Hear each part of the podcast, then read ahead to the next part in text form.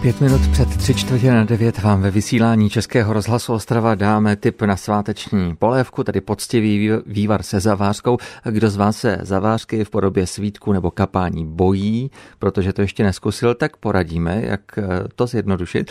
Paní Inka Bartošová z Ostravy totiž vaří schutí pro celou početnou rodinu, ráda se podělí o své zkušenosti s přáteli, je známá svými vychytávkami, které nám vaření usnadní. No a kolegyně Dagmar Misařová, která k té temperamentní paní Ince šla na návštěvu, doporučuje. Vemte si k ruce papír a tušku pro poznámky, obojí se bude hodit. Když jdete na návštěvu k paní Ince, tak očekáváte samozřejmě, že odejdete s nějakým výborným a docela i jednoduchým pro nás receptem, který nás příliš nestojí, ani kapsu, ani peníze. Paní Inko, Jdu si tentokrát pro nějaké vaše vychytávky. Tak co, ušetřila jste pro posluchači Českého rozhlasu Ostrava nějaké?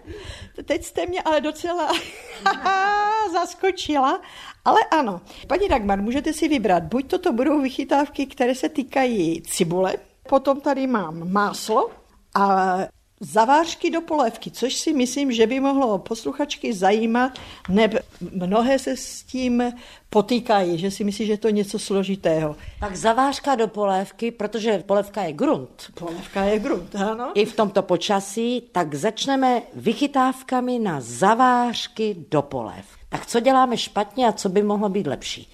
Já vám řeknu napřed tu základní přípravu na kapání do polévky, které je jednoduché a dělají se z toho dva produkty. Jednak tedy to kapání a jednak svítek, z kterého se dělá, že to je radový Bůh ví co, no je to normální palačinka tady z toho těsta, jo. Takže napřed Ale to... zní to tak vznešeně. No ano, ano, tak my to uděláme také vznešeně, jedno vejce, 4 deka polohrubé mouky, což je asi tak 4 polevkové lžice vrchovaté. Tak řekněme si jedno vejce, 4 vrchovaté polevkové lžice polohrubé mouky, krapec soli, kary, to nám také jako hezky zabary, mm. trošku vegety, ta tam dodá eh, lehce chuť, eventuálně petrželovou nať, máme-li doma, tak nasekáme, no a potom už jenom v hrničku vidličkou rozmícháme to jedno vejce, přidáme ty čtyři polévkové lžice polohrubé mouky, osolíme, dáme tam to kari, vegetu, eventuálně tu petržel, zašleháme a necháme asi te, tak pět minut stát, protože ta mouka potřebuje čas, aby do sebe vstřebala mm-hmm. vlastně t- ne vodnatost, no ale ty produkty z toho vajíčka. Ať se to znovu zamícháme a přes vidličku lejeme do vařící polévky. Aha, čili už do hotové polévky, do vařící hotové Rovno. polévky. A to je to kapání. To je to kapání. A proč přes tu vidličku? Aby se nám to tam nevylilo všechno. Přesně. Takže se nám dělají takové obláčky a to necháme takový dvě minutky slabým barem kdyby silným, tak ono se nám to vlastně vybublalo by to. vybublá a bude z toho taková pěna. Takže jemným barem dvě minuty a máme výborné kapání. No a ta další vychytávka, že z tohoto kapání můžeme dělat palačinky a to na trošce oleje.